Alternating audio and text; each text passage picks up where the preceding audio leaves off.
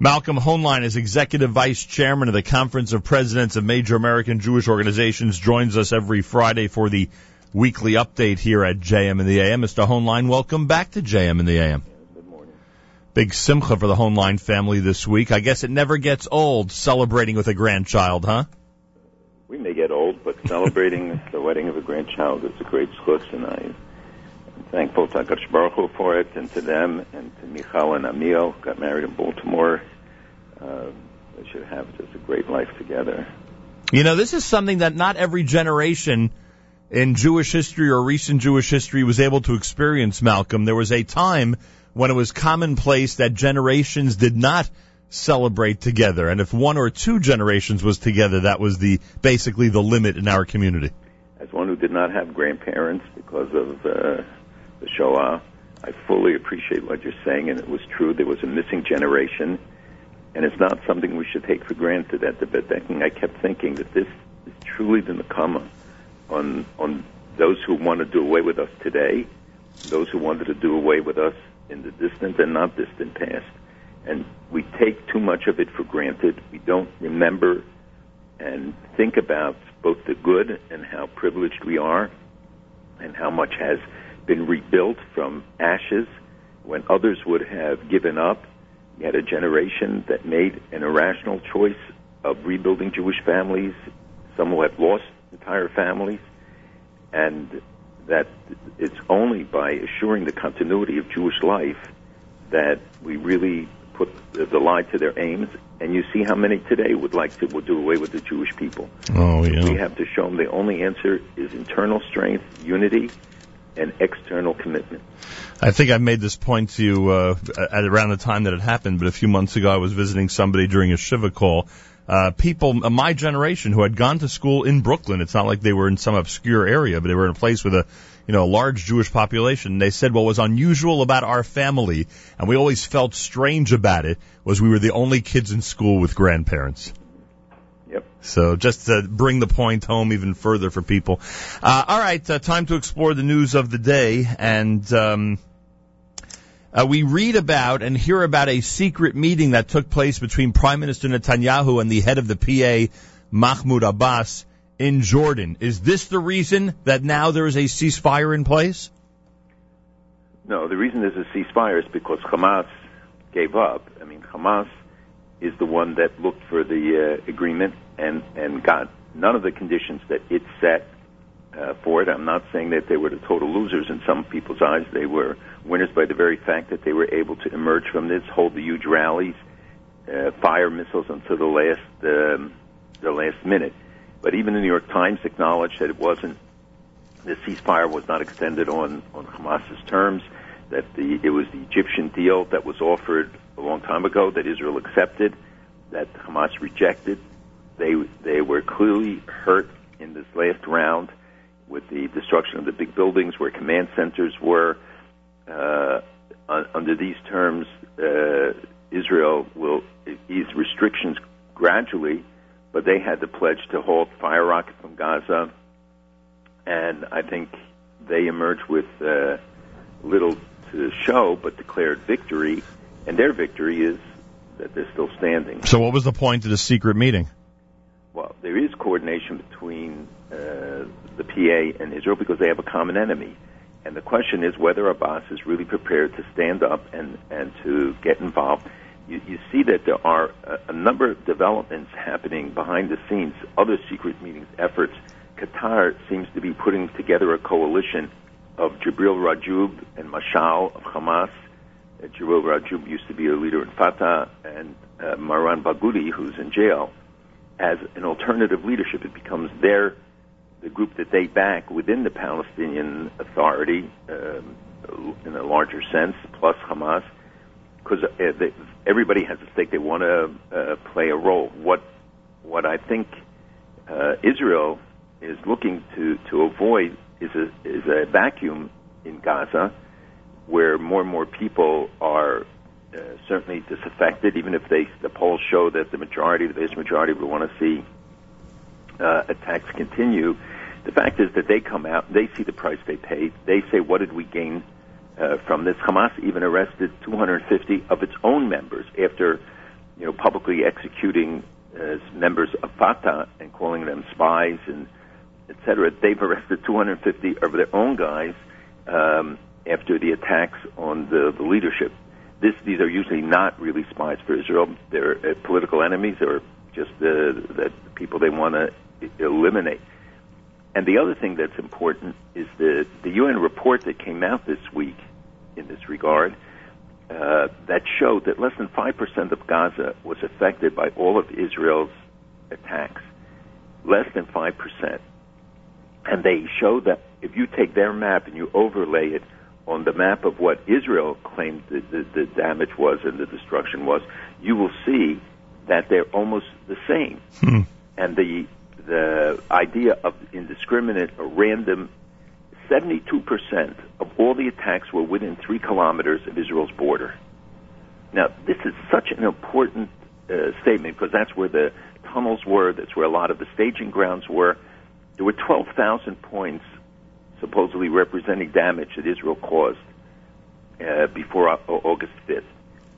That is exactly what the UN findings come out. So they vindicate Israel's thing. So now Hamas is being denied even the legitimacy that it gained with the United Nations by the usual one-sided comments, attacks, etc., uh, on it, and they have to do a lot of thinking because a lot of the lies hopefully will be exposed, although we see them repeated in all the major media, including especially the New York Times.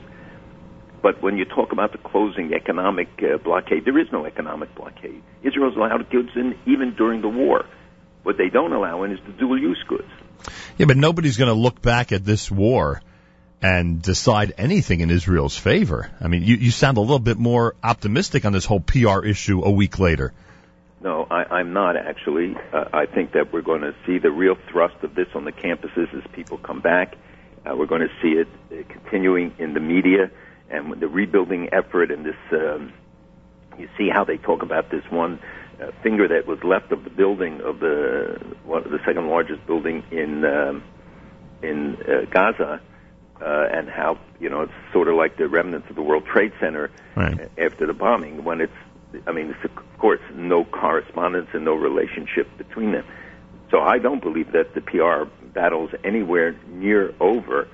I think it's important for people to have the facts to understand the context. Our people, those who listen to the show, if they're going to talk to others and we're going to make the case You've got to do it based on facts, and there are strong arguments, there's right. strong material that never gets out. Right, that's the point. That there's a lot of information that can be very helpful in these arguments. Right. Um, just going back for a second, because you mentioned in terms of uh, you know how how a Fatah person is now being treated in Gaza. Is everybody in Gaza at this point aligned with Hamas? Like, is is there a a, a, a just like politically, there's a real demarcation between the quote unquote West Bank presence of Arabs and the Gaza Strip presence? Is it like that in the population as well? That if you're if you're in Hamas, eh, excuse me, if you're a member of Fatah, you don't even live in Gaza at this point. Uh, you live very carefully. There are Fatah members, but people are not uh, are less and less going public because it's dangerous the uh, there are also you know Islamic Jihad, Palestinian Islamic Jihad that had to sign on this deal. That's a wholly owned subsidiary of Iran, uh, and and Fatah uh, affiliates claimed that during the war they fired. And this is just in the last 24 hours. Fired 2,000 missiles. So credibility is based on how much damage, how much you were able to do in the war against Israel, and that's why some of the competition and a lot of it lies. Um, are are being asserted because they want credibility in the street, but in the street itself, there's a lot of resentment growing against uh, Hamas because they say, "Look, you took us into another war. Mm. We've been devastated again. We pay the price. You come out declaring, you know, itself heroes." And we're suffering. Do the executions also lend itself to a uh, negative attitude toward Hamas when these? They do, but it also creates uh, intimidation and fear. Something I, I've been thinking about for the last couple of days is that this whole thing with beheading. You remember when in Iraq, the ISIS, as they came in with a small group, left the heads of soldier of uh, policemen on the road right. and others, and everybody said, "Oh, this is horrific! Look how terrible!" But in fact, it works. It's helped them. it, it instilled fear in the in the people that they came in contact with, and people the army ran away because people don't want to be beheaded.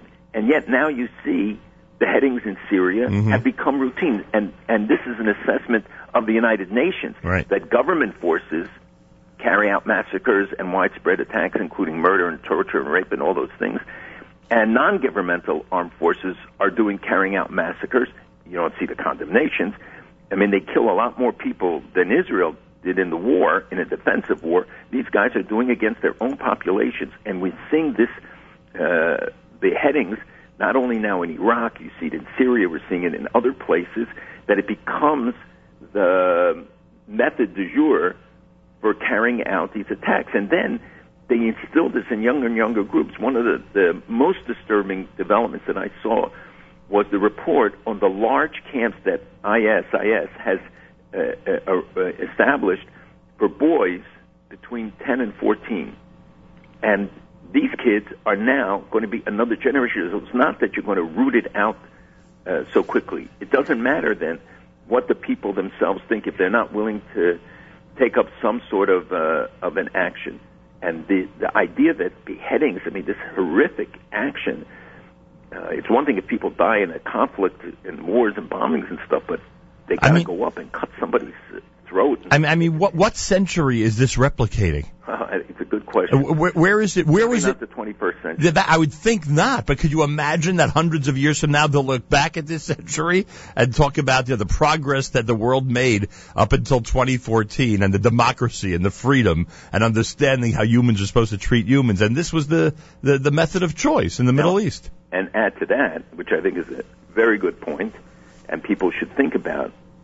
I mean, this brutality that they say, oh, this is horrific, and they turn away. No, this is the nature of the enemy.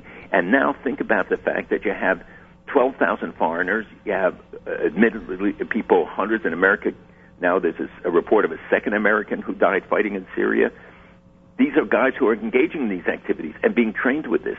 You know, the, the, um, I told you that Britain's MI5 devotes half of its time to fighting and dealing with the threat posed by British uh, citizens coming back from uh, Right. from Syria. But they said on Tuesday that they had arrests linked to the fighting in Syria and had dr- dramatically risen. It's the highest priority operation uh, against those involved in pla- attack planning or other activities, but they're not activities there anymore.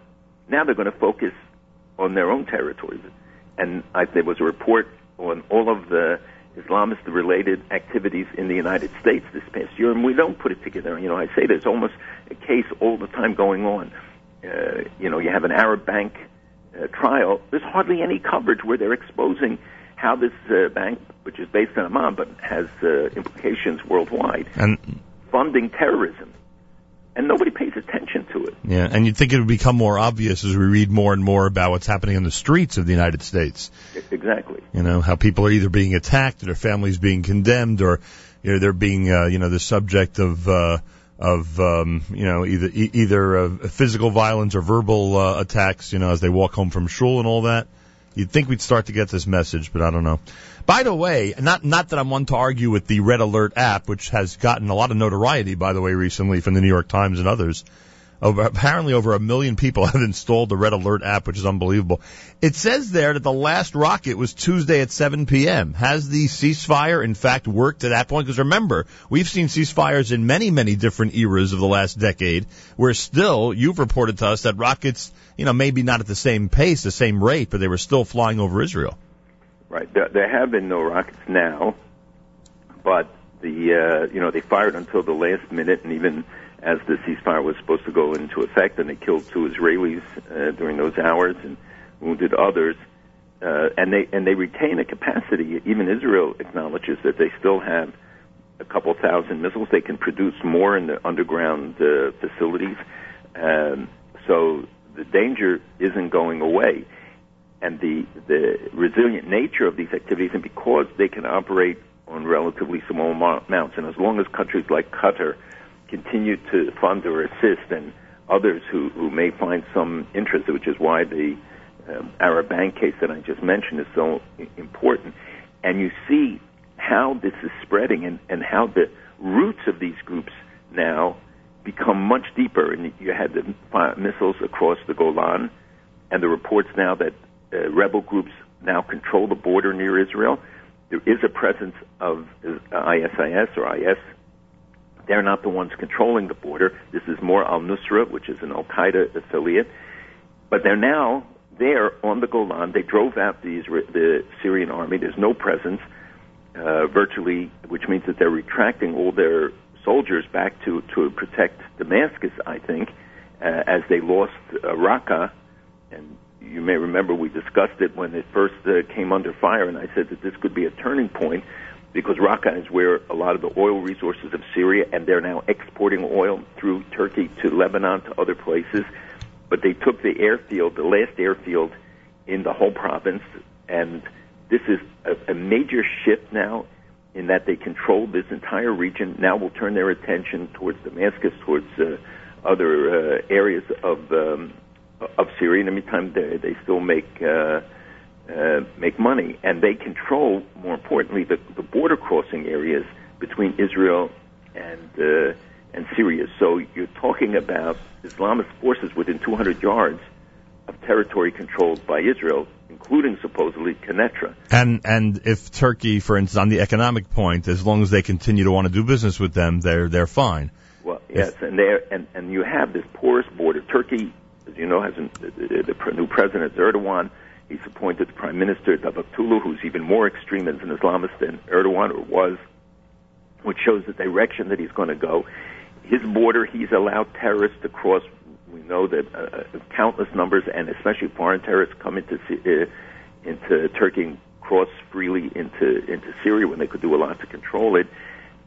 But I think Turkey's role here is very critical, and they, uh, you know, they flirted and helped Iran avoid the sanctions. They do other things, even when in the end they seem to pay somewhat of a of a price for it. Now they're talking about another flotilla. They're talking about other right.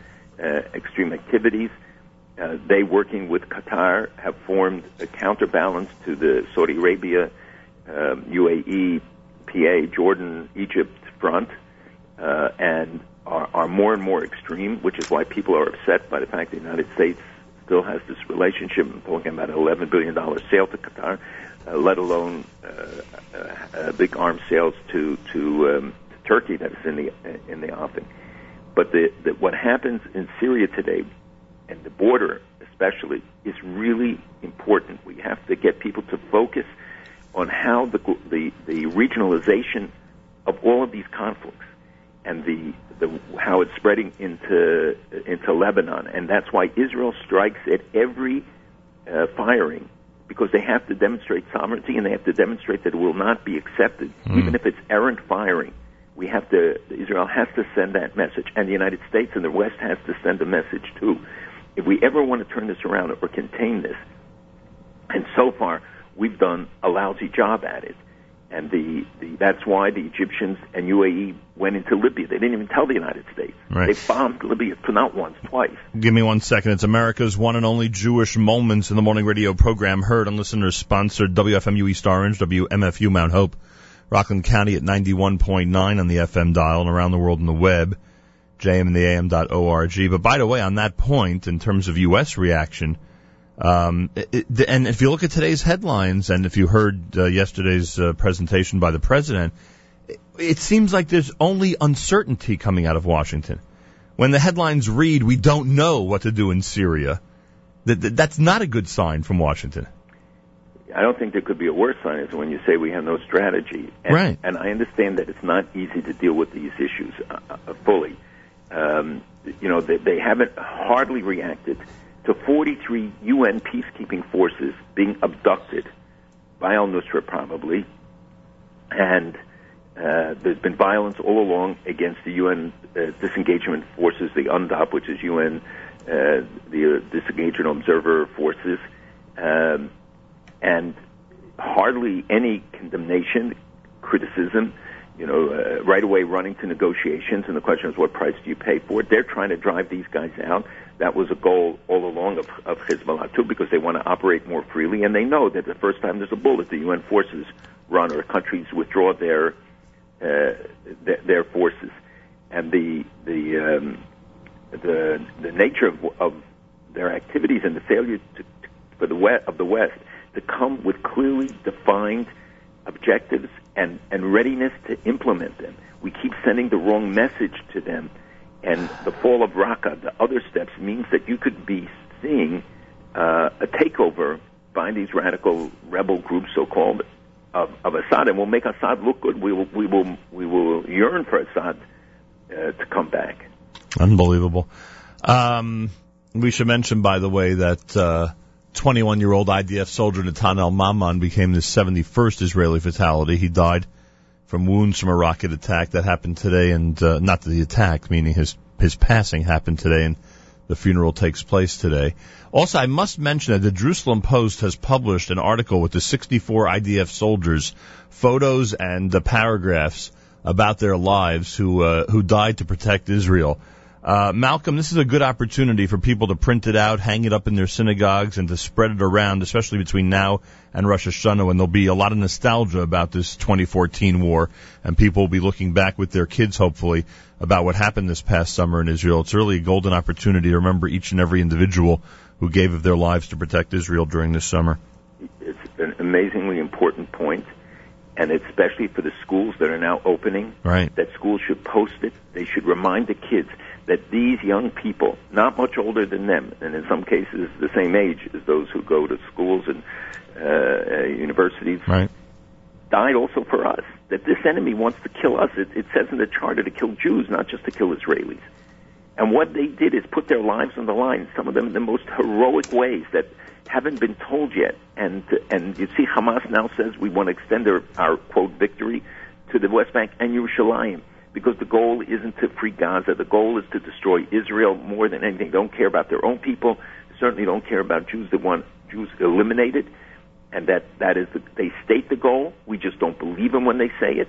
When other terrorist groups say it, you think IS, which can engage in this kind of brutal activity against people Muslims of their own uh, affiliation, other Muslims, let alone what they've done to Christians in Mosul. Where where is that outcry? So when Jews look at this and see that the only one standing up, defending the people, defending the country, standing for our future, is the IDF. You can be critical, you can have differences with the government of Israel. But anybody who doesn't understand, look at the rest of the world, look how Christians are being massacred, and there's no army that stands up for them, there's no force except the Jews who protest and some Christian uh, and who they write off as uh, you know extremists. Think about it, and people should take this opportunity in every shul to post it, as you said, talk about it, not under, not think that this battle's over and therefore we're free now. We can go on to right. you know worry about the U.S. Open or something. No, we, now is the time because this is not over. This, their goal remains the same, and the only reason they don't achieve it is because they have young men putting and women putting their lives on the line stop it. Oh, what an excellent point. Uh, also, we, uh, of course, take this opportunity to extend our condolences to the Sofer family right here in New Jersey, this terrible tragedy in Israel. And I know it's no comfort to them, but Malcolm, again, you have to see how people have come together and the concern that World Jewry had for one boy who had experienced this, uh, this tragic, uh, episode. And, uh, just, again, a, a, from that angle, you know, a, a very heartwarming angle. You know that thousands of people were involved in this. I had a little bit of involvement in this and uh, spoke to the family. Uh, two o'clock in the morning, four o'clock in the morning, we had a conference call in America of people in Lakewood and elsewhere at 1.30 in the morning, and nobody would even have questioned whether you have to do it. And that night afterwards, I stayed up all night talking to the Prime Minister's office and others, and you see the response there uh, as someone, t- uh, the police commander told me, he said in all of his years, decades in the police force, he's never seen so many resources put for a missing person, and that that and they did not believe and didn't see any evidence that it was political, but they kept that option open. But thousands of people and all the volunteers who came from Hatzalah, from Zaka, from all these other groups, and people who flew from the states. It's it's truly an amazing demonstration, and I think it's a, a great source of nachama to the family that people cared and that you show them. I mean, there's no way we can bring it back, but we can certainly try to, to ease the pain that they know that they did everything possible and everything possible was done. No, no question about it. Um, in Israel, you know, 10 days ago, I would have predicted that the prime minister could easily win another term. Today, I don't know if the Likud will let him run. I mean, this is cra- it's crazy. Well, I think Israeli politics are fickle. and not and not just my my prognostication abilities, but this is really, as you just uh, alluded to, uh, it seems to be the root of all Israeli politics, the uncertainty. Um, so, what's the story? Why are the prime minister's uh, favorable numbers uh, so low, his unfavorable numbers so high? As opposed to many of the other conflicts in the past where people were upset but uh, you know and called for the government to to end the conflicts this time the people want it continued because they want a final outcome. They don't want more uncertainty.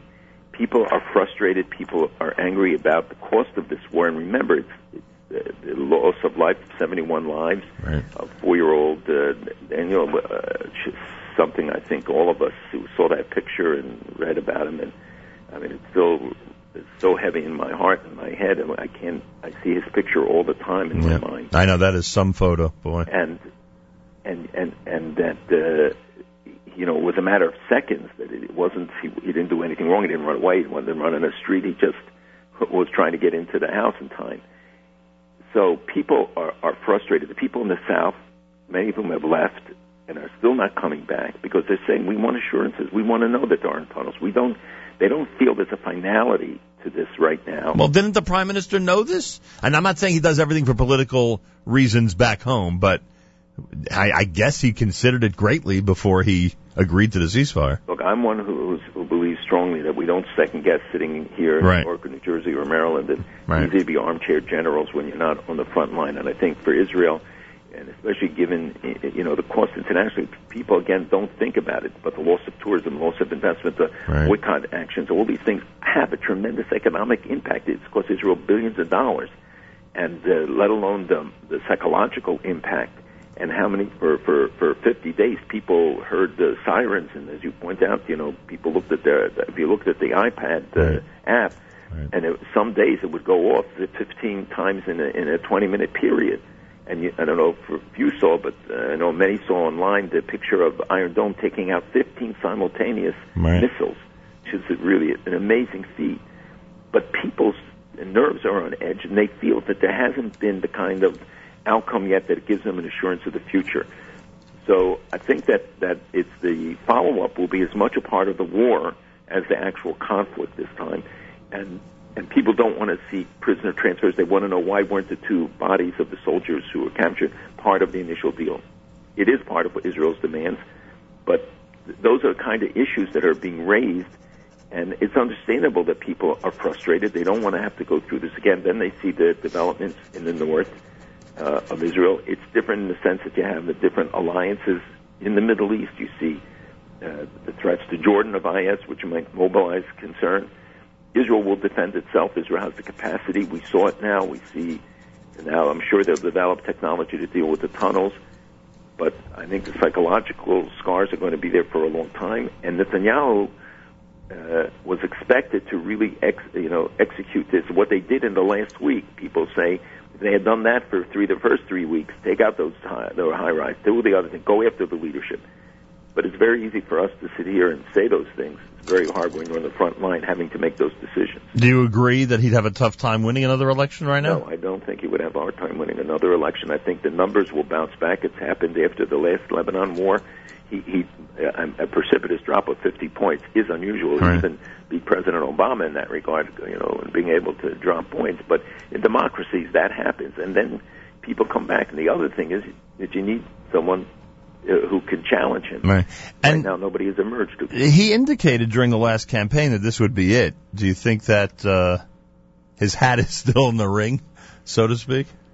well, it depends on his level of sanity whether he wants this uh, more. But look, I think he's very committed to, to defending Israel. That he has a vision. He knows what, he, what people sense it as well. But am I remembering that right? That he basically indicated this would be it? Uh, I recall that as well. But Yeah. you know, in politics, Right. You know, everything just comes with a maybe or Mm. Billy Nader. Uh, so.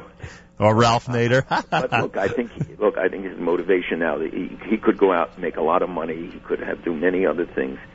He cares uh, very deeply, obviously, about Israel. Nobody goes through all of this and comes back for more unless you're a glutton for torture or you really care. And and he's worked well with Ya'alon and with uh, Benny Gantz, the chief of the IDF, and the IDF did perform well. People, you know, Oh, yeah. again, it will all come out afterwards as we do the assessment about how effective uh, they were and the uh, long-term implications of this will be tested again in the north. We're going to be tested in other, and I mean we, the West, not just Israel. How long does it take to replenish rocket supply? I'm being serious. Like, I mean, in a week, are they going to have another thousand rockets, you know, in storage? Well, first of all, that's the reason why Israel so insistent on monitoring what goes in.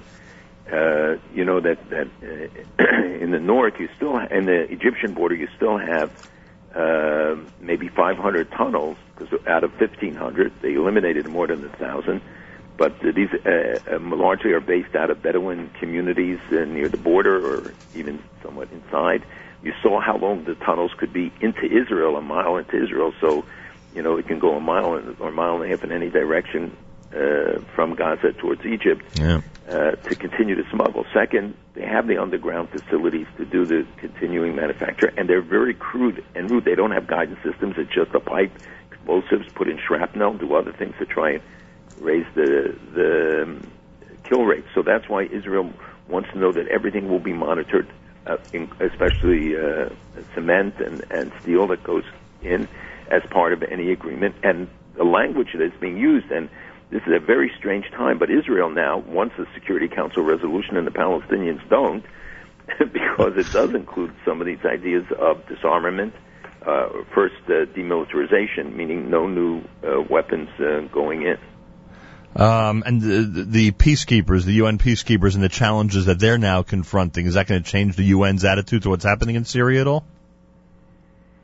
I don't think anything changes uh, the UN's attitude. You know, the automatic majority remains and the biases remain, and uh, you know the UN issues a lot of statements, but they have no way to to back it up. It's got to be done by by others, so they can make demands and and you know you can pass try to pass Security Council sanctions, but Hamas and like Hezbollah, like these others, don't don't really pay much attention to it.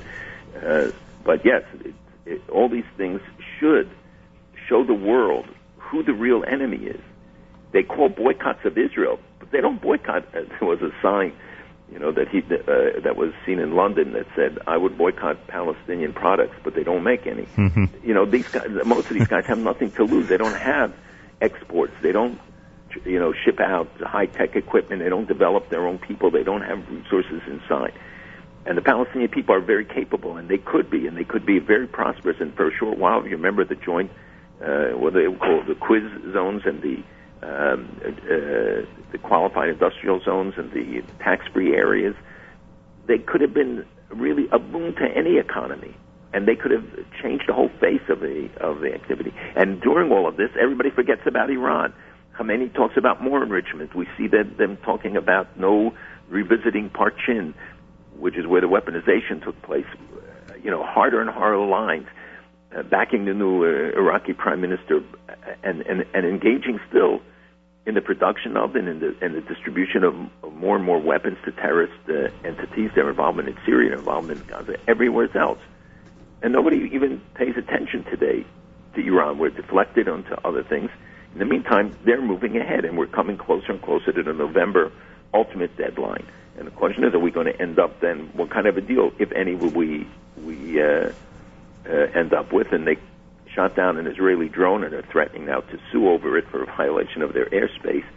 But they talked about crushing response. They talked about providing weapons to forces in the West Bank. You got to take it seriously. I I- mean it. I appreciate you bringing up the drone. It's been sitting in my notes for five days. When they when they claim that they are, uh, you know, uh, investigating the drone, examining it for you know Israeli intelligence data, can I assume that that Israeli intelligence data is either destroyed or undecipherable once it gets into the hands of the Iranians, or that's not the case?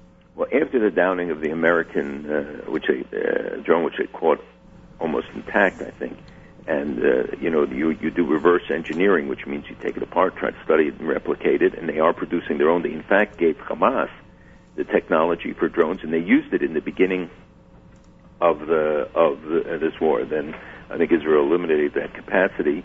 Um, so and drones are are a critical uh, force. So the fact that Israel could get a drone from Israel to there, assuming that they did, um, means it had to be refueled in, in air, etc., which is a pretty remarkable achievement in of itself. Or they're claiming now that it was fired from Azerbaijan, or you know, from a, and, and have always been talking about the Azerbaijan-Israel collaboration against Iran. Uh, so uh, the hope is that it was destroyed, and I'm sure that they build in fail-safe measures that if, in fact, something like this happens, but they showed pictures of large parts of it intact, but it doesn't mean that the intelligence data right. is not Who's the guy that has to wake up the prime minister to tell him in the middle of the night the drone went down in Iran? That must be the worst. Oh gosh. All right, there's still hope for the Jewish people and the future of the Jewish people. More than ever. And more than ever, and the future of the Jewish people is, of course, in the state of Israel. And Malcolm Hoenlein has confirmed for me again that he completely 100% endorses anybody who has a trip planned to Israel for September or October, for the Chagim, for Sukkot, for Thanksgiving, for Chayei Sarah, for Hanukkah, for end of year vacation, for whenever it is in the next few months, he 100% is behind maintaining those trips and keeping them on our calendars. And if you don't have one planned, plan one now. And if your shul is asked to distribute the cards to pledge not money, but to visit Israel with your family alone, to show the people of Israel we care, to bring back the economy, to visit the South and help and buy stuff and help all these people who suffered for us. I mean, they didn't suffer because they did something wrong. They suffered because they're Jews. They're living in a Jewish state, and all of us would be on that front line were not for them. Oh, yeah. So people have an obligation, have an achrayus, really to go and help them and to, to continue davening for the for them and for the soldiers who are still wounded, and there are many um, who need a, a refuah. So people, this is our front, our obligation, and and we're going to find more assaults. Not only the physical assaults you mentioned and anti-Semitic things can happen on 63rd Street in Manhattan or in uh, L.A. or anywhere in the United States, but also what we're going to see on the campuses as they now come back to full force.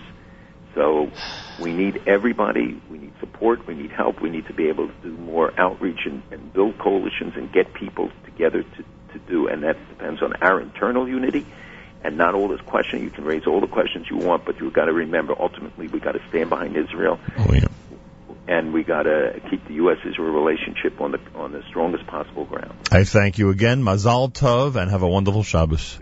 Malcolm Hoenlein is Executive Vice Chairman of the Conference of Presidents of Major American Jewish Organizations. Friday morning, JM in the AM, there is a podcast of the weekly update. Check out the uh, homepage of jmintheam.org. In the news section, you'll see information how you could sign up for the podcast and get it every single week uh, from us here at JM in the AM.